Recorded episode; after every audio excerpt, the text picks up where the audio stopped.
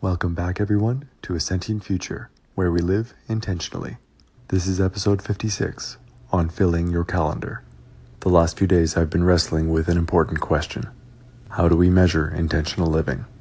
We've discussed this topic before, but the difference is I've committed to start measuring it in 2018. There are two good candidates. The first good candidate is measuring how full our calendars are. This candidate puts an emphasis on the intentional part of intentional living. The second candidate is reviewing how we've spent our time relative to how we planned it. This candidate puts an emphasis on the living part of intentional living. Before we discuss the pros and cons of each, as well as how I personally will proceed, let's establish the importance of filling our calendar, a beneficial practice for either of the two measurement candidates. Filling our calendars doesn't mean we always need to be productive. It simply means we are setting time aside for what we value, whether that's work, family, alone time, entertainment, etc. If we don't set aside time for what we value, chances are we won't spend that time in a way that we do value. And let's not confuse filling our calendar with assuming it's rigid. Of course, you can change it as important or urgent things come up. The point is that you have something to compare the new task against. Is it truly more important than what you had scheduled? And please note that there's an important philosophical difference between whether you have a busy calendar that is mostly full or a calendar that is completely full. Filling your calendar completely might seem scary because we associate that with a lack of flexibility, which we just established isn't true. And if you know what you value, it shouldn't be difficult to fill your calendar with that which you want to do.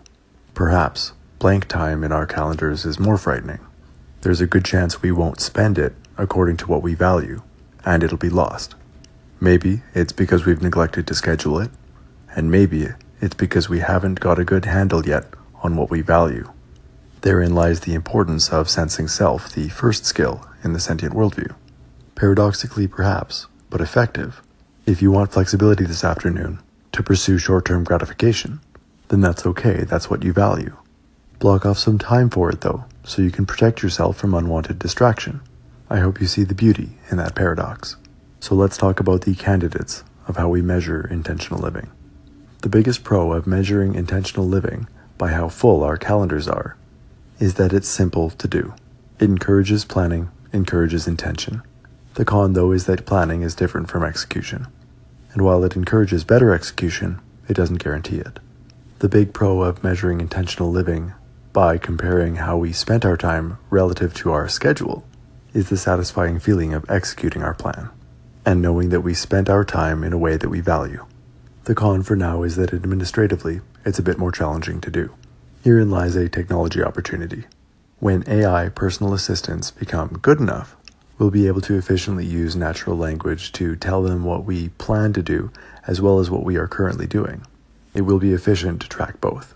Personally, I've worked on my system for the last few months now, and to switch contexts, or states as it were, it only takes a few seconds. And, to be completely honest, and possibly a bit vulnerable here, perhaps my reluctance to this second option is less so about technology or administrative overhead, but perhaps more so because it is a measurement that is harder to score high on. Having grown up in our current education system, and frankly having done well, has biased some of my self worth towards test scores. It's something I'm working on reducing. Instead of that glass half empty perspective, though, seeing an 85% score as missing out on 15%. Intentional living really is a glass half full mindset. It's comparing that 85% to what it would have been had I not lived intentionally. Zero. Everything is progress and there's always room for growth. If I'm to truly demonstrate leadership in the field of intentional living, as is one of my goals, then I need to adopt the strictest definition be transparent and authentic and vulnerable with my progress. So here is my commitment and please appreciate how difficult this is to do publicly. I will measure how intentionally I live, both by how full my calendar is and how consistently I followed my schedule.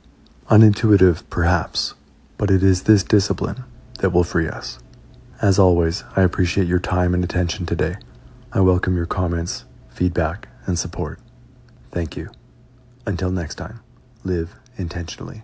Sentient Future out.